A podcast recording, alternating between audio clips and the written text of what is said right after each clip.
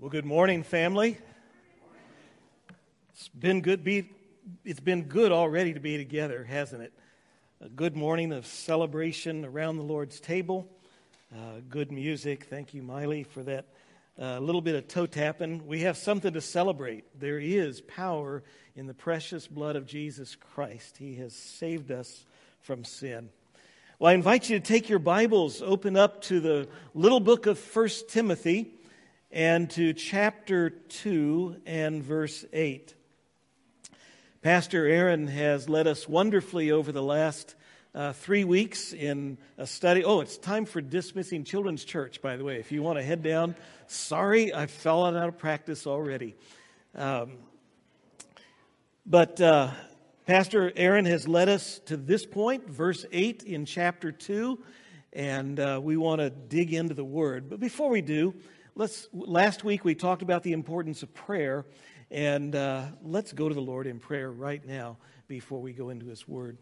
Father, we are so grateful for the power of the blood of Jesus Christ, which has washed away our sin. We've sung about it, we've read about it, we have celebrated it in the, uh, in the communion pictured in the, in the body, the body and blood of Christ pictured in those elements. So we thank you. We thank you that you've brought us to yourself and you brought us here this morning to gather together, to worship, to fellowship together, to learn together. We pray that you would this morning just be with many of our folks who are struggling right now. I think of our brother Dennis Peth. I ask that you would give him strength and comfort in, in his battle against cancer. Think of our sister Ashley Dozier uh, as the doctors try to uh, figure out what's going on with this leukemia she's been diagnosed with. We ask, Father, for wisdom for them and, and uh, your grace upon her. There are a number of our folks recovering from COVID. We pray your hand of healing upon them. We think of our president as well, who is uh, now has this disease. We pray for his recovery.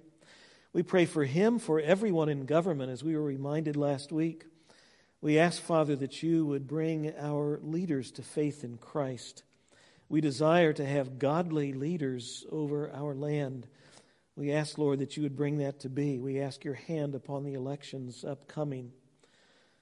Father, above all, we, we pray for your kingdom to come, for your will to be done on earth as it is in heaven. Father, in these moments as we come to your word, we ask that you would uh, open it to us, that our minds might comprehend and understand what you have for us. Father, more than that, that our hearts, our wills will be receptive to hear, and uh, that we would then be faithful to live accordingly. So, Father, bless your word this morning for the glory of Christ and for our own good. It's in Jesus' name we pray. Amen. I want to just remind us, as Pastor Aaron uh, pointed out, I think, in the first week of this study, that the real purpose of this book can be found over in chapter 3 in verses 14 and 15.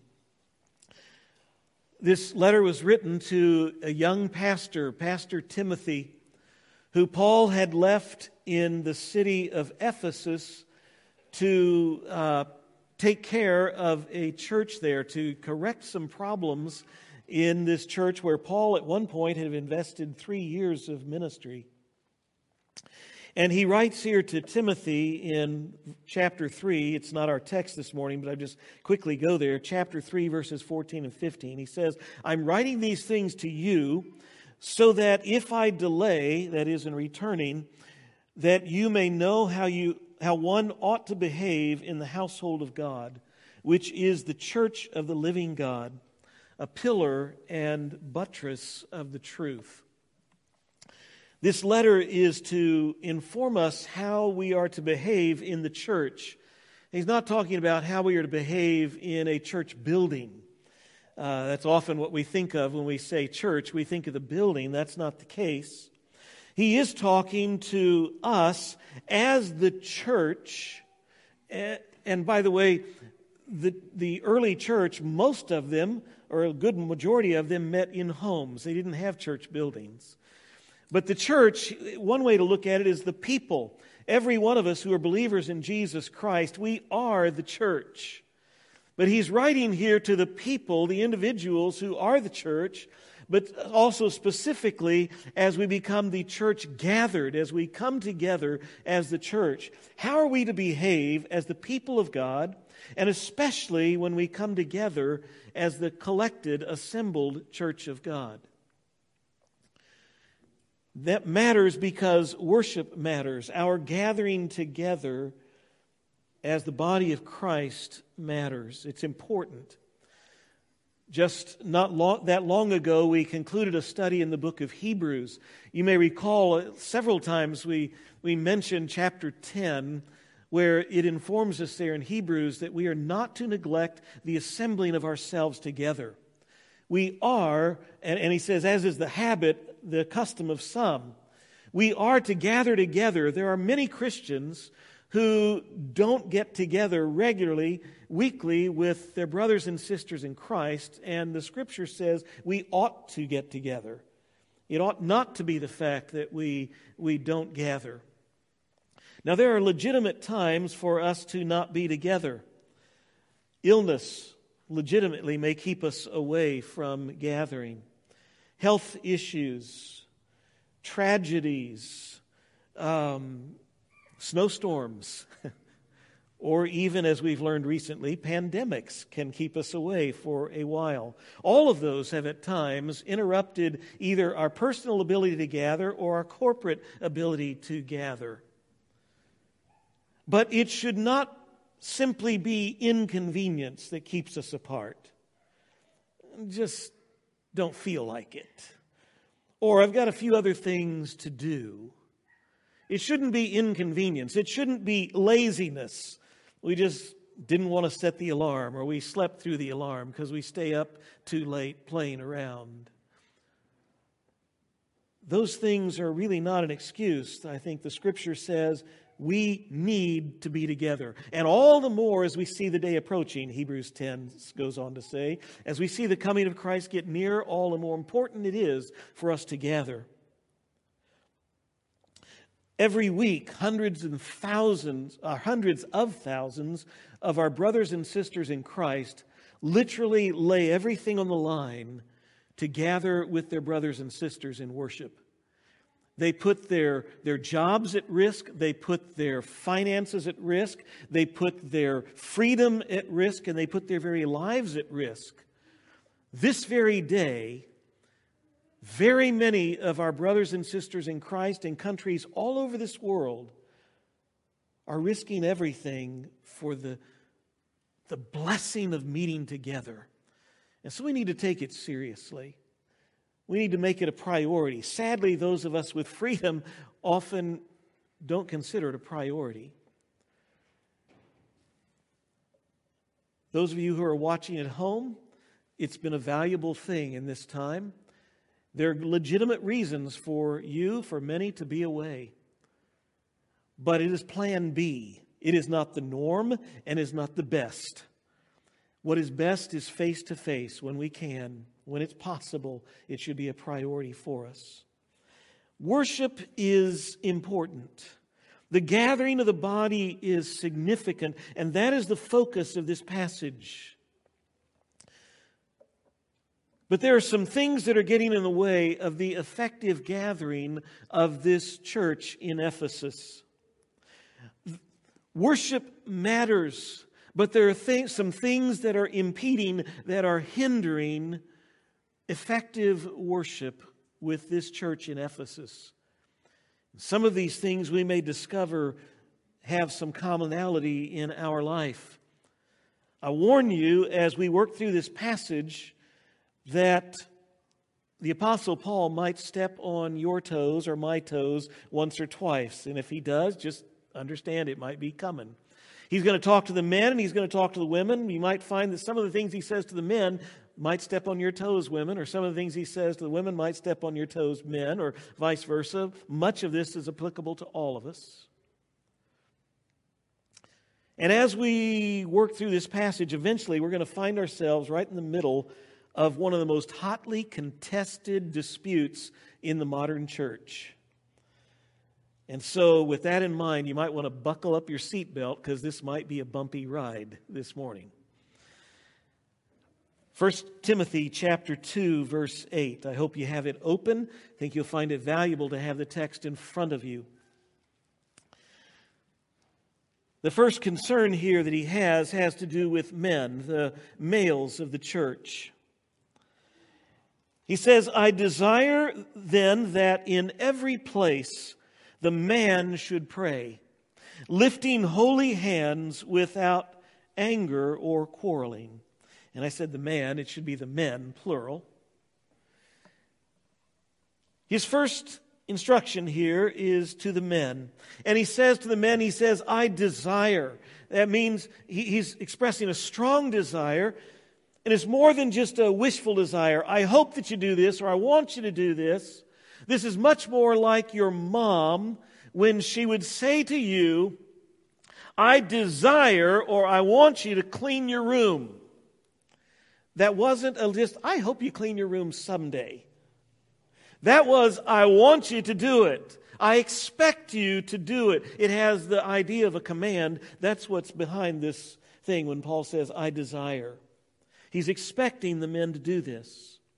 And he says in every place, he's implying not just anywhere, but when he says in every place, he's talking about in every place where the church gathers. So Paul is saying whenever the church meets, He's expecting the men, he's instructing the men, the men to lead in prayer, to take the lead, to take the initiative. Because as we learned last week, in verses 1 through 7, prayer is important. Prayer matters. Prayer is significant to the effectual impact of the mission of the church in spreading the gospel it's important in our worship. Prayer is important, so he says, men, take the lead, take the initiative. May I say, one of the reasons he has to say this is because sadly, women are often the most faithful prayer warriors in the church. But it ought not be so. It ought be the men who take the lead. He's saying, gentlemen, we need to step up. That includes, I think, not only in the gathered church here, but when we gather in our little mini churches in our home with our family, we as men are supposed to take the lead in prayer. And I dare say many of us all too often fail in that. I was convicted last week as Pastor Aaron led us in the importance of prayer. I hope you were too. And men, we ought to be convicted here. He says that as we come in prayer, he says we are to lift holy hands. He's not talking that about that we need to raise our hands to pray. Now that's not a bad thing. It's good. It's one of the it's probably was the most common uh, posture of prayer in the first century. But the Bible has many different postures for prayer. There's kneeling, there's on, on your face, there's all different ways to pray. It's not saying that we need to raise our hands to pray. It's not all at all about posture. It's not even about literally about hands. When he talks here about hands, he's using hands as a picture, a picture of our conduct. You see, most, or at least much of what we do is with our hands. Every day throughout our life, much or most of what we do has to do with our hands. It's a picture of our conduct, and he says that our conduct should be holy. Our conduct, when we come before the Lord, our conduct is we, that we should come with holy lives, with holy hands. When you come to participate in church and to lead in prayer, you should have lives that match your confession, men. We are to live lives that are unstained and unpolluted by evil, by wrong. And that's important because sin filled lives and unrepentant hearts have a direct impact on our ability to pray effectively. James, when he, at the end of James, when he says, he says, the effectual, fervent prayer of a righteous man avails much. Prayer that is effective and is prayer that is fervent and from a righteous life. Psalm 24 makes that point. He says, Who shall ascend the hill of the Lord? And who shall stand in his holy place? He who has clean hands and a pure heart, he who does not lift his soul to what is false, and who does not swear deceitfully. He will receive blessing from the Lord and righteousness from the God of his salvation. Peter speaks to us as men and reminds us that if we do not honor our wives and treat them with care and understanding, our prayers will be hindered. He says, likewise, husbands, live with your wives in an understanding way, showing honor to them, at, uh, to the woman as the weaker vessel, since they are heirs with you in the grace of life, so that your prayers may not be hindered. It appears that some of the men in this Ephesian church have been coming to church with unholy lives, with unrepentant hearts, and then leading in the church. He says it ought not to be so, shouldn't happen. We are to come to the Lord with holy hands, hands that deal honestly with everyone, hands that work faithfully at our job, at our school, in every obligation and commitment that we have, hands that treat our wives and our children with tenderness and with kindness. A second issue with the men, as he says, you're to come without anger or quarreling. We're to put away anger and quarreling. There were, was apparently a problem here with the men, with dissension among the men in this church quarreling and arguing with one another. I've noticed that sometimes men have a problem with anger and temper. Have you ever noticed that? I've noticed that sometimes men have a problem with uh, being a little bit contentious because as men, we're, we're kind of competitive. and when it comes to matters of opinion and arguments, we like to be right. And sometimes, even when we know we're right or we're wrong, excuse me, we'll fight because we don't want to be wrong. we're kind of foolish, he says, guys. Shouldn't happen. Back in chapter 1, we saw a couple of weeks ago that the false teachers had stirred up some useless controversies in the church. Paul tells Timothy that you may charge certain persons not to teach different doctrine, nor to devote themselves to myths and endless genealogies which promote speculations. Some translations translate, that as controversies or disputes. When we get over to chapter 6 in a couple of weeks, we'll see the same problem is there. People are arguing over useless, silly stuff it's hard to worship. It's hard to honor God. It is hard to fellowship together. It is hard to serve together. It is hard to share Christ and witness together when we are at one another's throats. Paul says, quit the silly bickering over useless stuff. Let go of your pride. Let go of your need to be right and get along.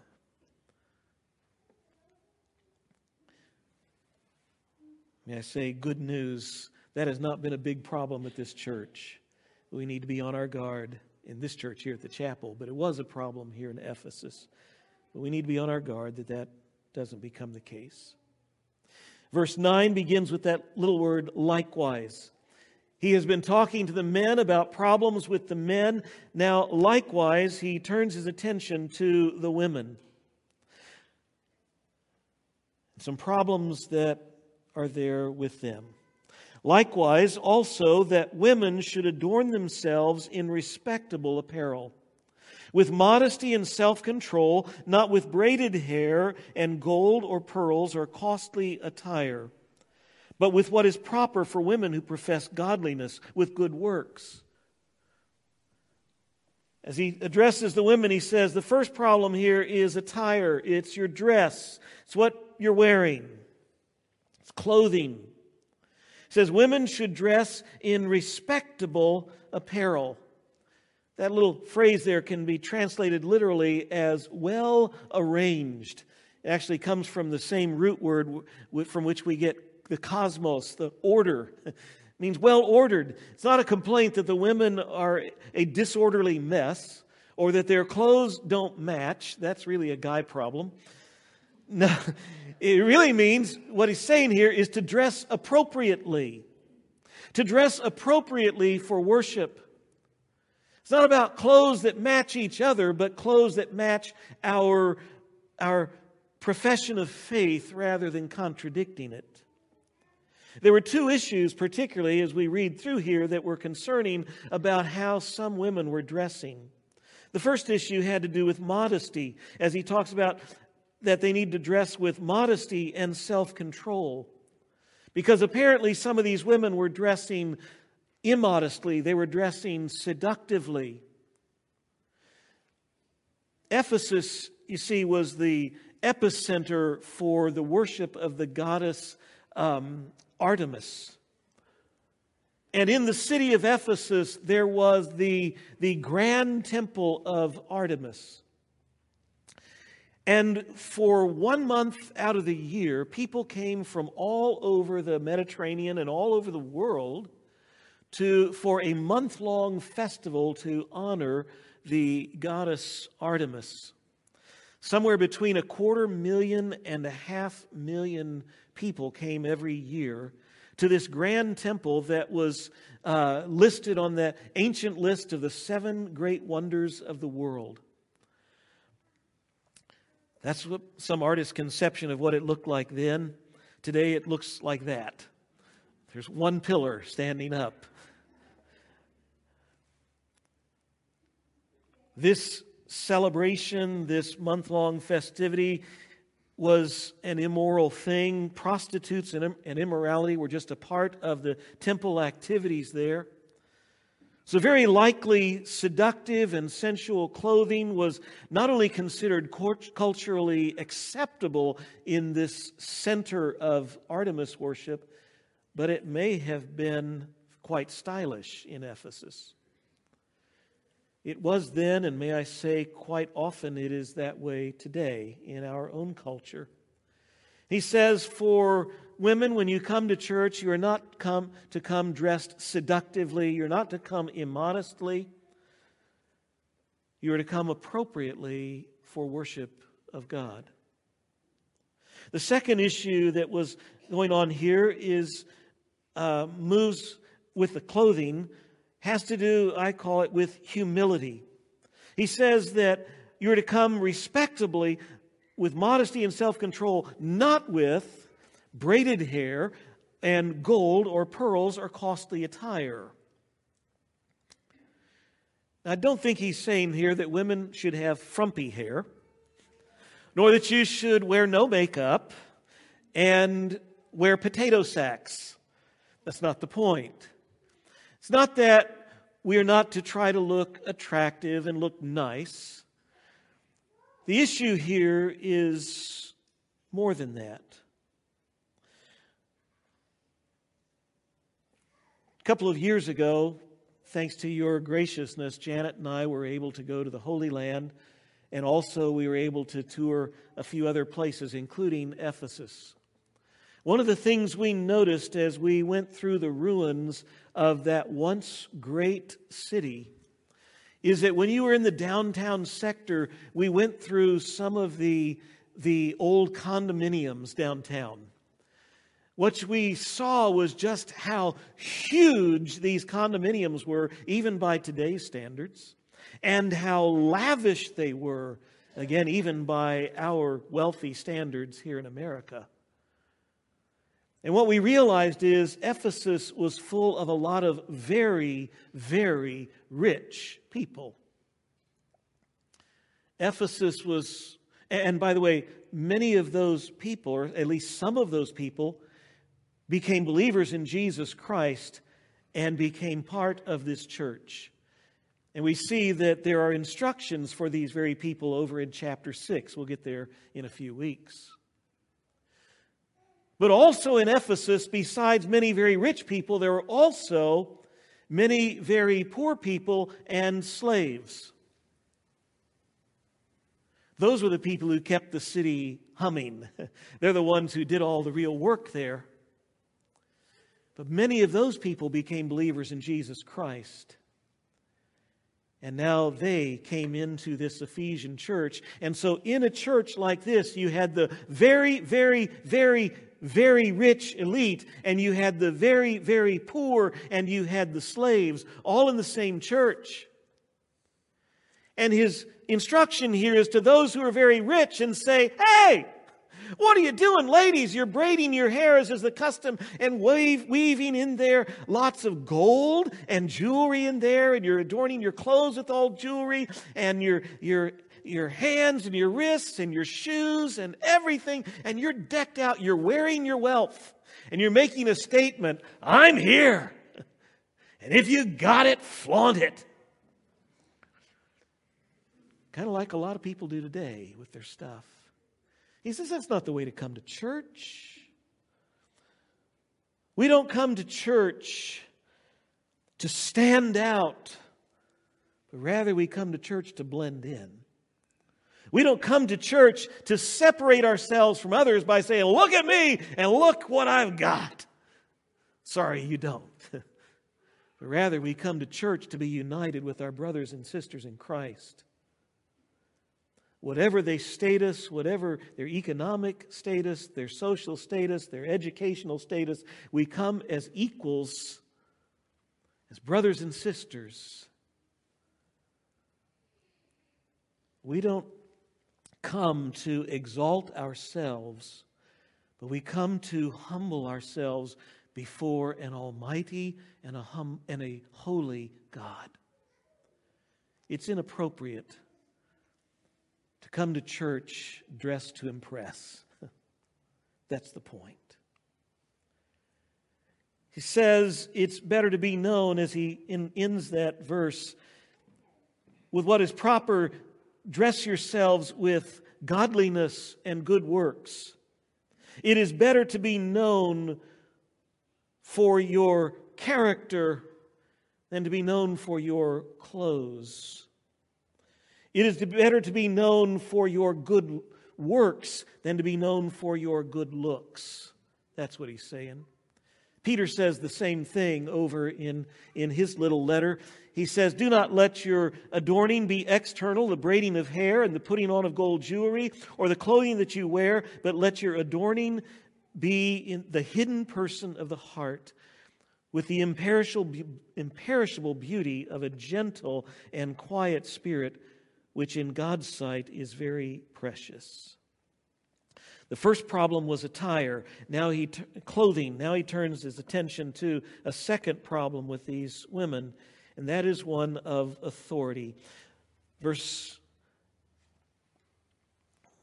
verse 11 says, "Let a woman learn quietly with all submissiveness." I do not permit a woman to teach or to exercise authority over a man. Rather, she is to remain quiet. Paul explains, in essence, that men are to be the authority and the leaders and the official teachers in the church. And apparently, he's talking to some women who's had some problems with that and saying, you need to be quiet, you need to be submissive.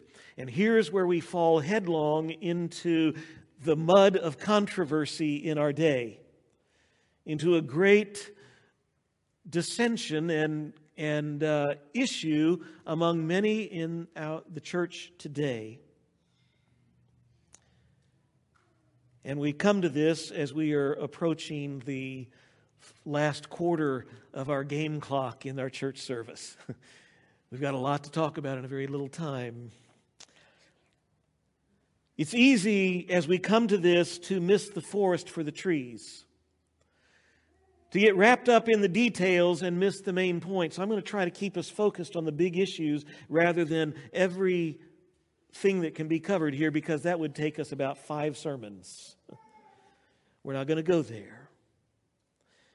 But this passage here is one of five in the New Testament that I think pretty clearly state that leadership in the church is the responsibility and the stewardship of the men. God has entrusted the leadership of the church to the men. We're going to get to another one of those passages next week as we get into chapter 3 and we look at the requirements for those leaders, those men, the elders and deacons.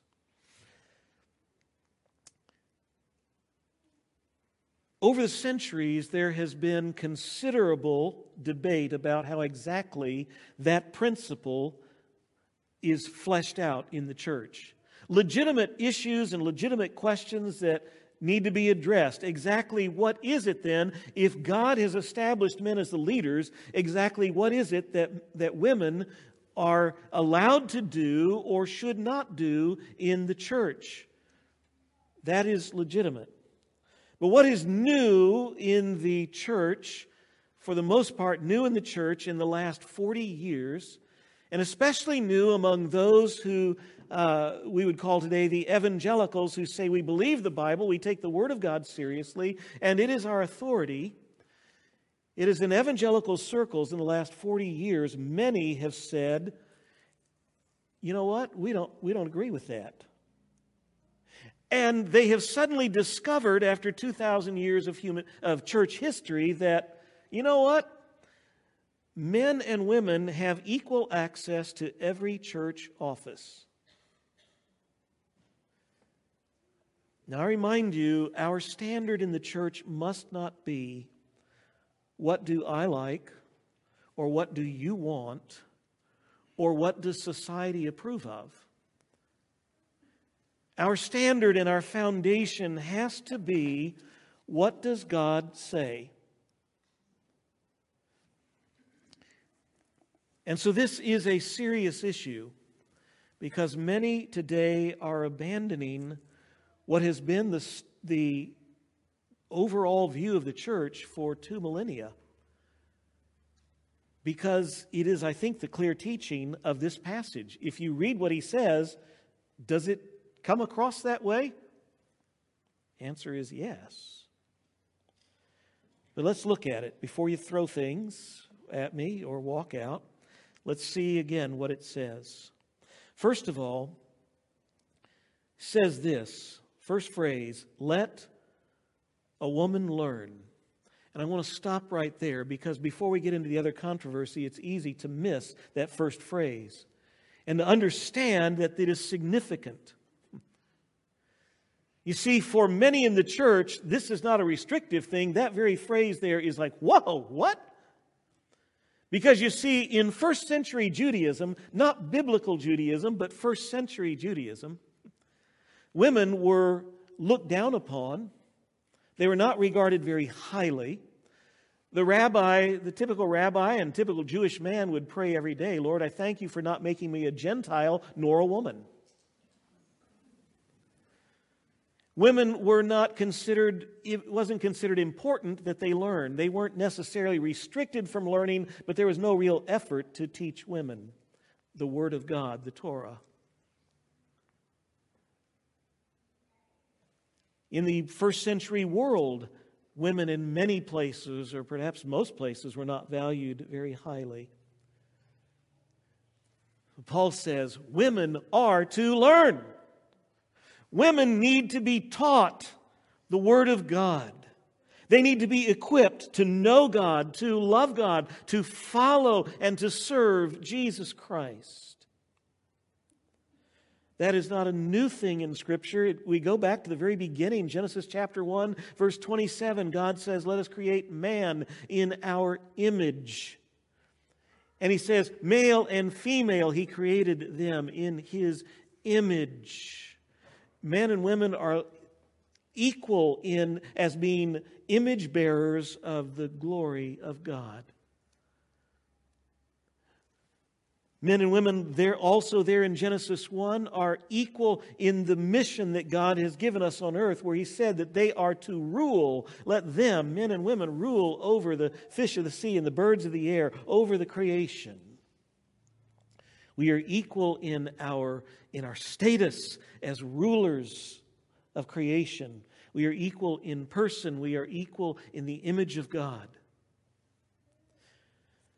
Paul affirms that as believers in Christ in Galatians chapter 3 and verse 28, he says, There is neither Jew nor Greek, there is neither slave nor free, there is neither male or female, for you are all one in Christ Jesus.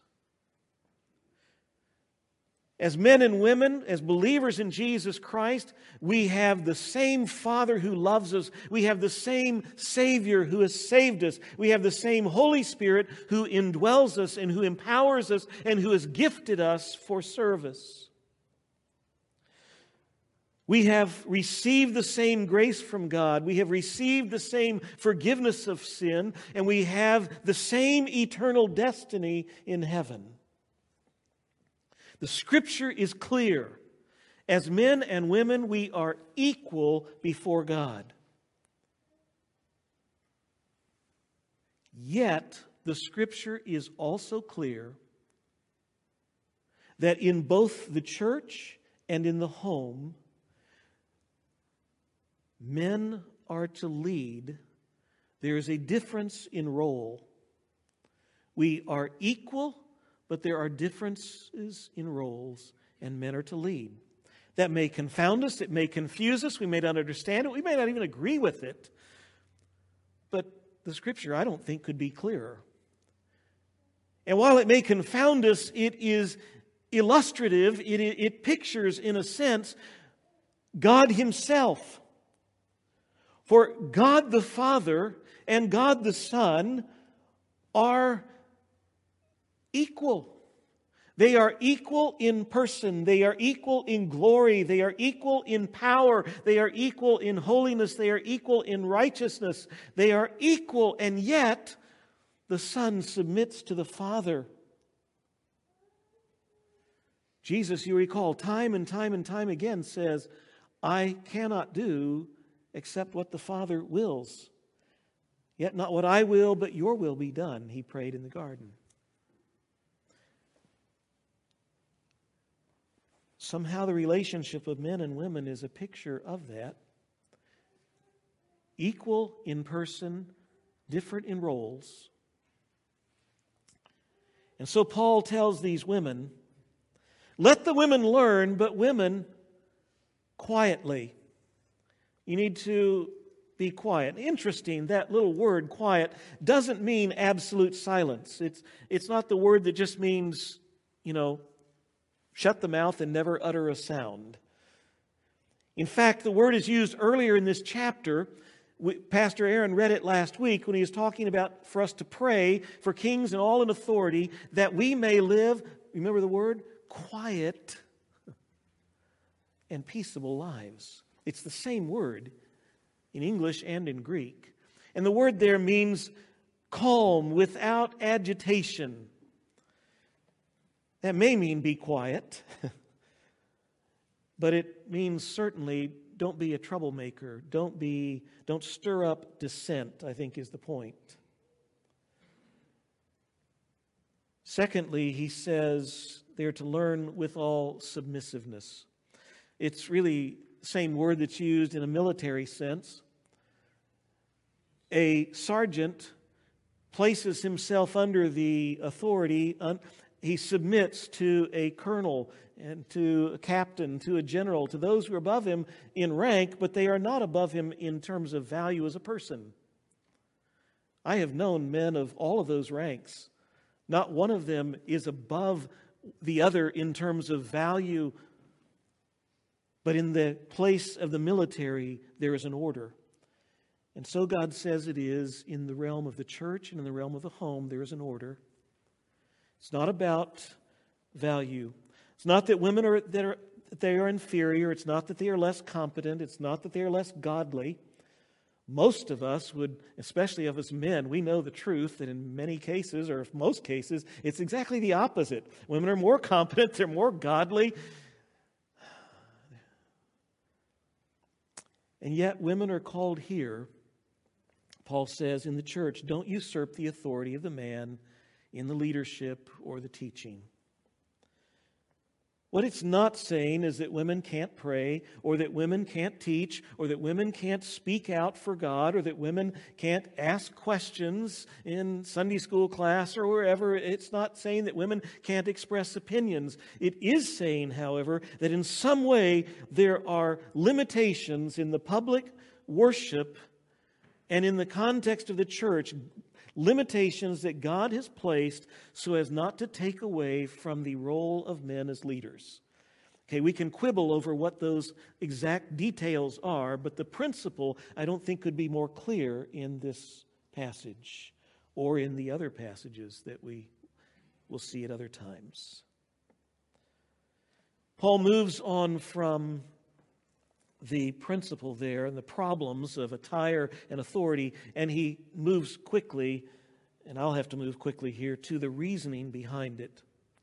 Again, many today who try to explain this away and say, no, no, no, that really doesn't matter because men and women are equal and we have equal access to, to that, those roles of leadership and teaching in every area. There is no distinction. And they camp out on that one verse in Galatians 6, which we agreed with. And Paul said that we are, we are one in Christ, we are equal in Christ. There's neither male nor female. But this passage and the others, they say, well, the, the issue here is is that these statements were cultural. They were dealing with problems that were very specific in these churches or in this culture. And because of that, these, these um, roles here and these limitations were cultural and they don't, not universal. They don't apply to us today. The problem with that view, if we read the text, is that each time Paul gives the reasoning behind these rules, he takes us not to his opinions, well, here's what I think. He takes us not to the problems, well, here's the problem in the church, and there, that's the reason. He doesn't take us to the culture, well, because, you know, he doesn't take us to the lack of education or equipping of women at that time, or he doesn't take us to even, well, Jesus said. He takes us back to the Old Testament. And here, and in 1 Corinthians 11, he takes us right back to the very, very beginning, to Genesis chapters 1, 2, and 3. Verses 13 and 14. He says, For Adam was formed first, then Eve. And Adam was not deceived, but the woman was deceived and became a transgressor. He says this, rather than saying this is a cultural thing, he says, let's go back to the creation. Let's go back to the beginning. And he says, reason number one that, that men are to lead in the church is because of the creation.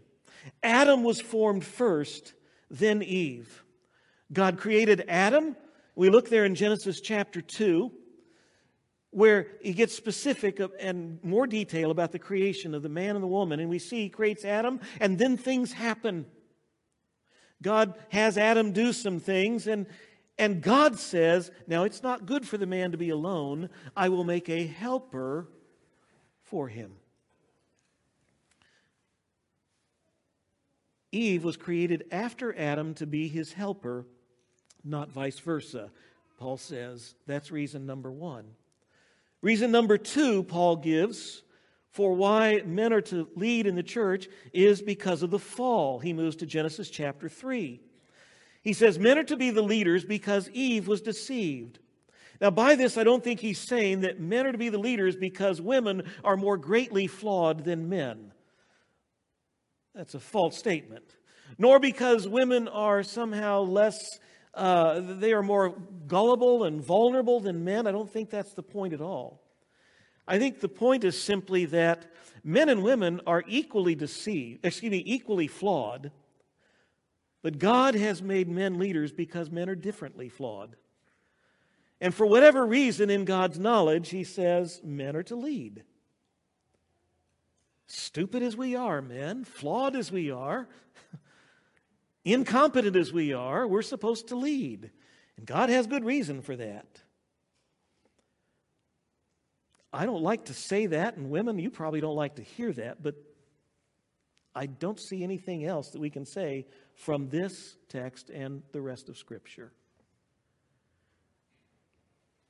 No time to elaborate, but Paul's point is to say the order of leadership is rooted from the beginning in our creation and in our fall. Lastly, I want to move on because there's one more point. It is, according to most every commentator I've read, this is one of the toughest verses in all of the Bible to understand. But I think it's here because Paul is putting it here for your encouragement, women. Having just given you some kind of bad news, yeah, women, you need to back off here, not be contentious and difficult, and you need to submit to the leadership of the men. You may be asking the question, well, what's in it for me? this kind of stinks. And I think this verse is here because it's to be an encouragement.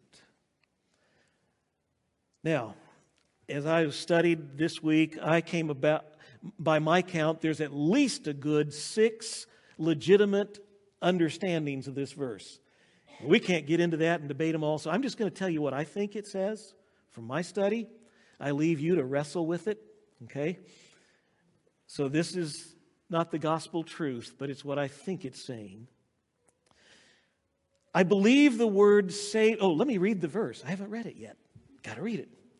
Yet she, the woman, will be saved through childbearing if they continue in faith and love and holiness with self control.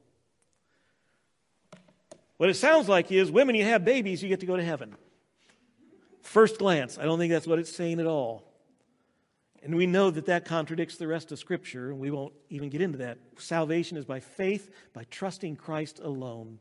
It's not by works. So it can't mean that. What does it mean?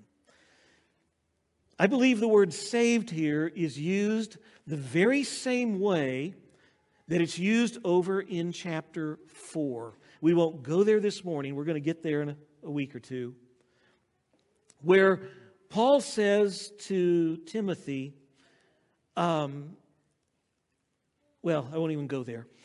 It doesn't mean being saved in a spiritual sense in terms of having our sins forgiven and going to heaven. It's not that type of spiritual use of the word saved. It's using it a different way. A legitimate way to translate the word is to bring significance or fulfillment. So here's what I think he's saying Women, the role that God has given to you does not allow you to be the authoritative teacher, leader in the church. But that doesn't mean that you don't have a significant place women are the mothers of the world. The role of mother is belongs exclusively to you, women. Men can't do it. We're restricted from it. Everybody I know is came here through a mother. Right? Not only that, most of us can bear testimony to the fact of how significant an imprint they put on your life as I move on. Men are denied this role of mother just as this leadership role is denied to you. But as you bear children, as you pour yourselves into them, as you nurture them, as you teach them, and notice the little change in pronoun there in verse 15 from she to them. I think that's significant. I think the pronoun is changing to the children. As they continue in faith and love and holiness with self control, you see, as you moms pour into the next generation and they follow Christ and become godly men and women, you will discover great significance and satisfaction. It's not saying that the only place for women is to raise children, but it is saying that children are significant and you have the opportunity to make a lasting imprint. As the old saying goes, the hand that rocks the cradle rules the world, I think is quite true. I was listening this past week to um, a little bit of TV. I saw the Supreme Court nominee, Amy um, Barrett, being giving an interview a year ago. It was on tape in Washington, D.C., and I really wasn't paying much attention, but I just heard these words and my ears perked up and I went, Whoa! Did she just say that? She did. Did you hear? She said this What greater thing can we do than raise children? She continues, That's where you have your greatest impact in the world. This lady is up for one of the highest positions in our, in our land. She has already achieved more than most of us.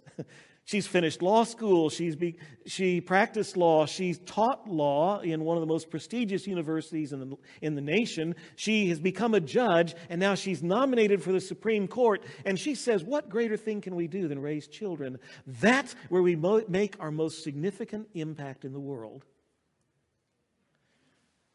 I think that's exactly what this verse is saying.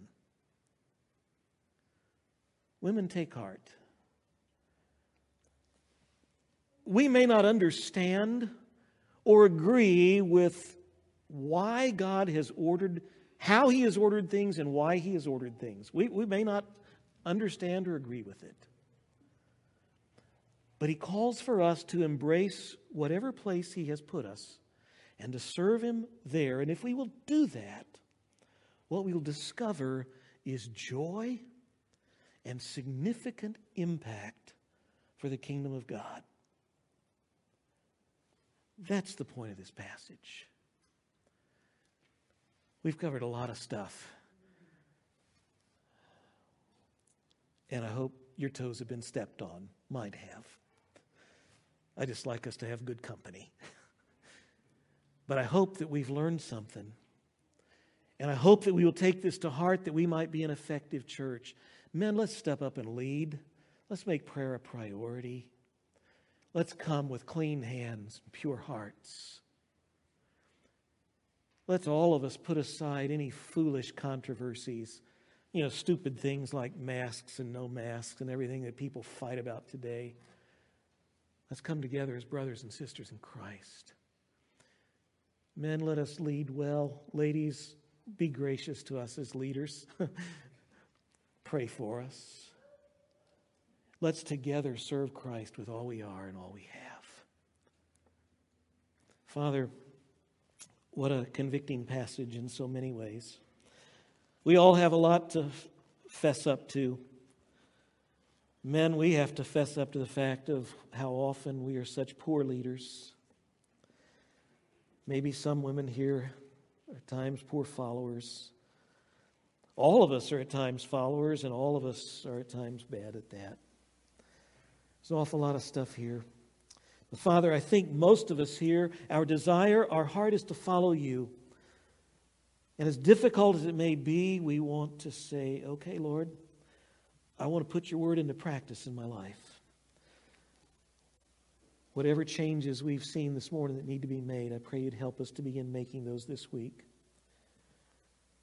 That we might live wholeheartedly for you, that your name would be exalted, that the, the gospel would go forth powerfully in our world, that people would be attracted to Jesus Christ because they see your grace, your love, your power in us. These things we ask in Jesus' name. Amen.